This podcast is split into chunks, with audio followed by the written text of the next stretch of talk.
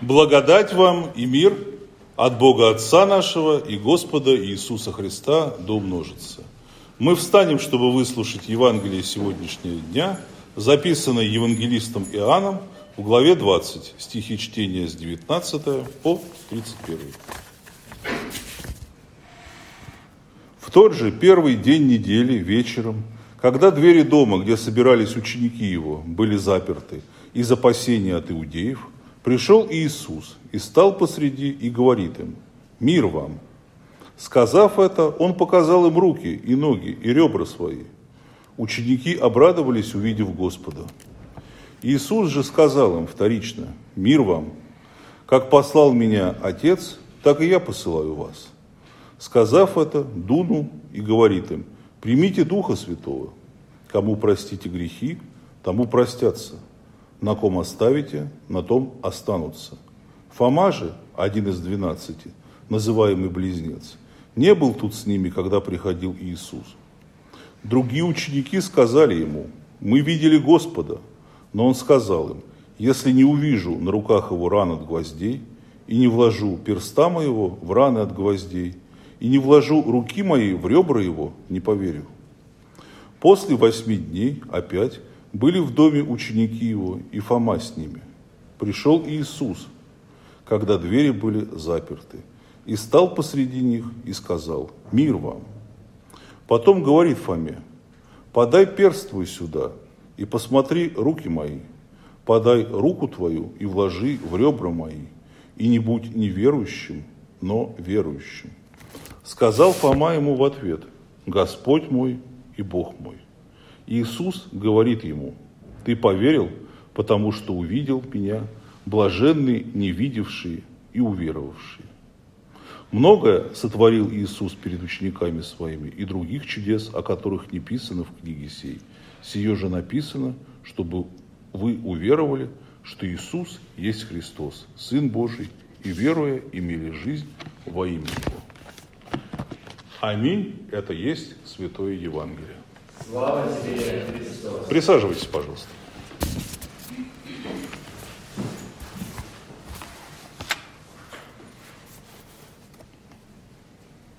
Когда Иисус явился своим ученикам, Он приветствовал их простым словом «Мир вам».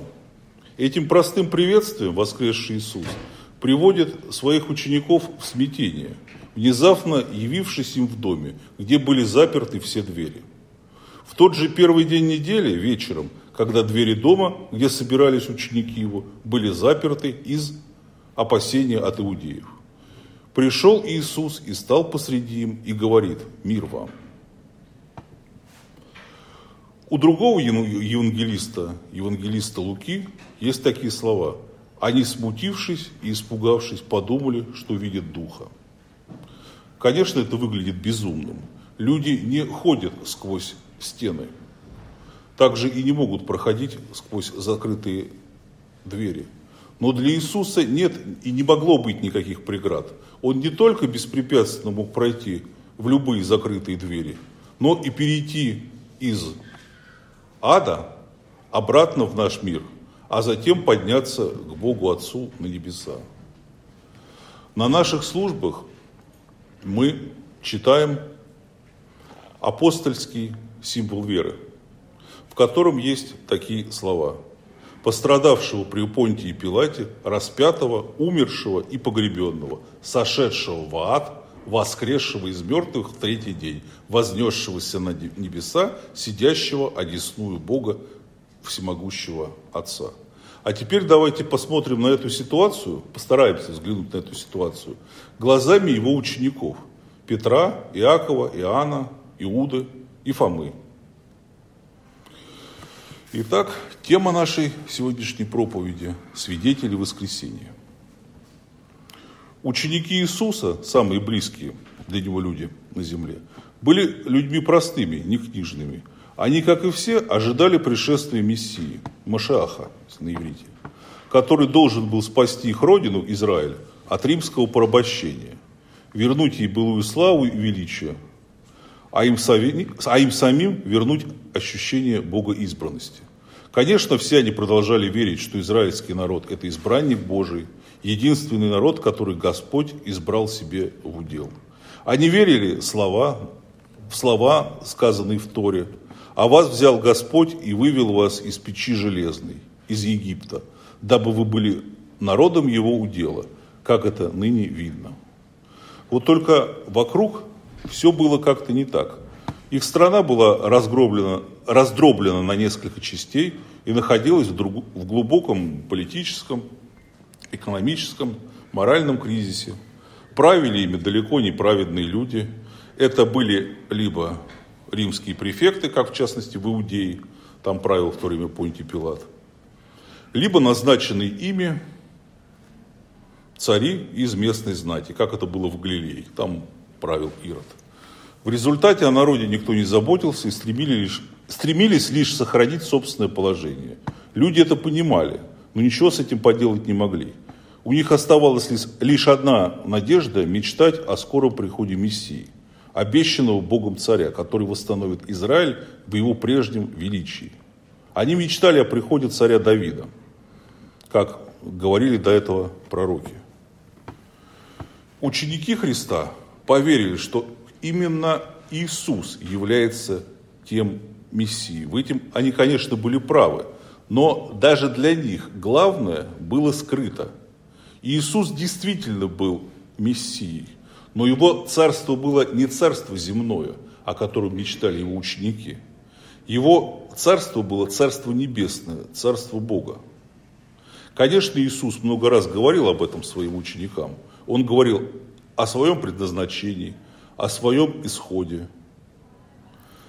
А Петр, Иаков и Иоанн даже были свидетелями преображения Христа. Но даже они до конца не могли это принять. Тогда от них это тоже было скрыто.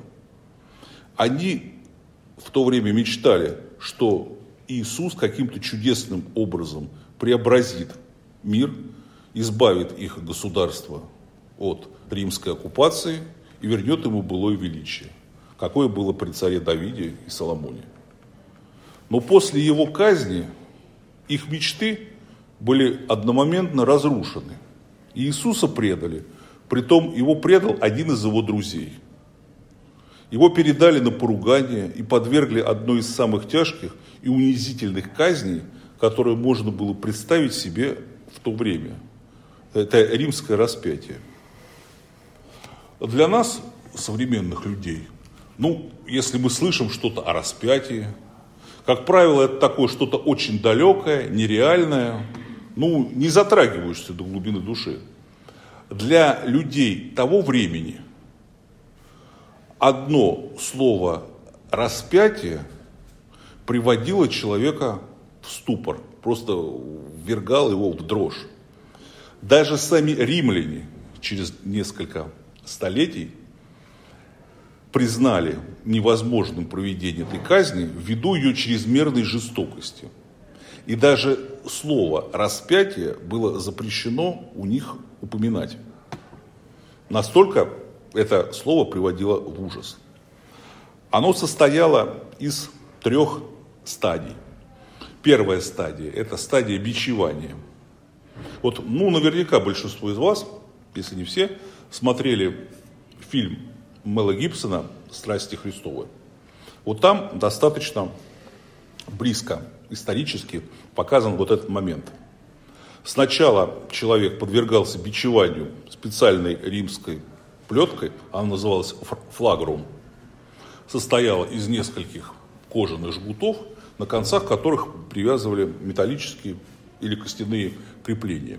В результате с человека практически живого снимали кожу. Большинство бичуемых людей даже не доживало непосредственно до распятия. Они умирали на этой стадии от болевого шока, от потери крови. Дальше стадия шла несение креста. Человек, казнимый человек, обязан был принести крест до места своей казни. И последняя стадия – это непосредственно распятие. Притом человек распинался таким образом, что он не мог просто так спокойно висеть и дышать. Он должен был постоянно подтягиваться для того, чтобы иметь возможность вытянуть. Дышать спокойно ему мешали растянутые крест-накрест руки. Это было сделано специально для того, чтобы усилить человеческие мучения. Даже в этом было все продумано. И когда человек просто переставал двигаться, он задыхался. Ну и последнее, это, если человек все-таки каким-то образом оставался жив, это заканчивалось добиванием. Человеку перебивали голени для того, чтобы он не мог подтягиваться и, как следствие, не мог дышать. Вот что из себя представляло римское распятие. Я смотрел много различных интернет-пабликов, в том числе атеистических и так далее. И вот один из аргументов против распятия Христа, против его воскресения, говорит, что если бы это действительно был Бог, если бы это действительно было так, он бы не позволил так над собой издеваться, по мнению. То есть он претерпел абсолютно нечеловеческие страдания. Но в том-то и дело, что да, Иисус был не просто человеком, он был человеком, но он был и Богом. И он претерпел эти страдания добровольно, так как этим он брал на себя и искупал грехи целого мира. Поэтому и наказание было настолько тяжелым. И вот после всего этого он воскресает и является своим ученикам.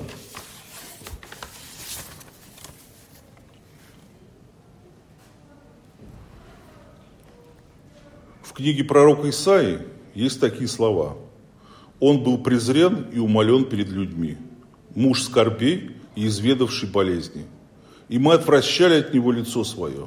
Он был презираем, и мы ни во что ставили его. Но он взял на себя наши немощи и понес наши болезни. А мы думали, что он был поражаем, наказуем и уничижен Богом. Но он изъязвлен был за грехи наши и мучим за беззаконие наше. Наказание мира нашего было на нем, и ранами его мы исцелились. Все мы блуждали, как овцы, совратились каждый на свою дорогу. И Господь возложил на него грехи всех нас. Вот что совершил для нас Иисус.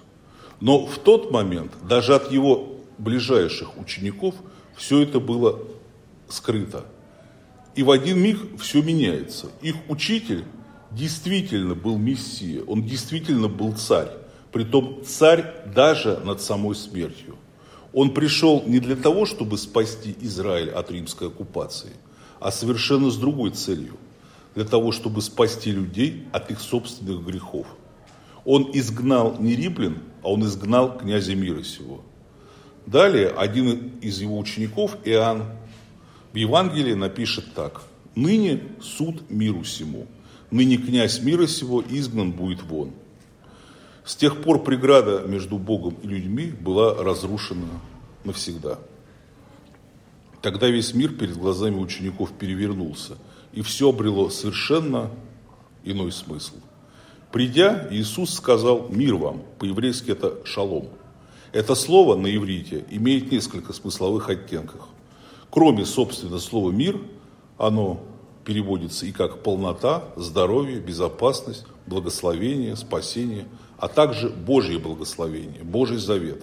Именно такими словами приветствовал Иисус своих учеников. Он не, при, не упрекал их за то, что они оставили его накануне в Гефсиманском саду, и разбежались при виде солдат из храмовой стражи. Он не грозил отомстить Синодриону за то, что они осудили его на смерть без вины. Он не сказал даже ни одного плохого слова в адрес римлян, подвергших, его такой страшной казни на кресте. Вместо этого он сказал «Мир вам». Задумайтесь. Он предложил мир, прощение и вечную жизнь с Богом вместо заслуженного возмездия. Вот чему стали свидетелями его ученики. Сказав это, дунул и говорит им, примите Духа Святого. Кому простите грехи, тому простятся. На ком оставите, на том останутся. После этого мир уже перестал быть прежним. появилась надежда. Надежда на незаслуженное прощение, на Божью благодать. Для нас, христиан, живущих в 21 веке, это имеет не меньшее значение, чем для учеников Христа, его современников. Мы тоже являемся свидетелями его воскресения. Я сораспялся Христу, и уже не я живу, но живет во мне Христос. А что ныне живу по плоти, то живу верою в Сына Божия, возлюбившего меня и предавшего себя за меня. Это слова апостола Павла в послании к Галатам.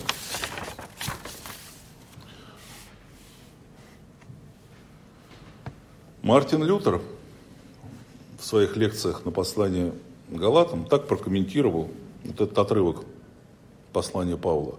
Христос и моя совесть должны слиться воедино, дословно стать одним телом, чтобы в поле моего зрения не осталось ничего, кроме распятого и воскресшего Христа. Но во всей этой истории есть еще один участник, который появился несколько позже. Это Фома.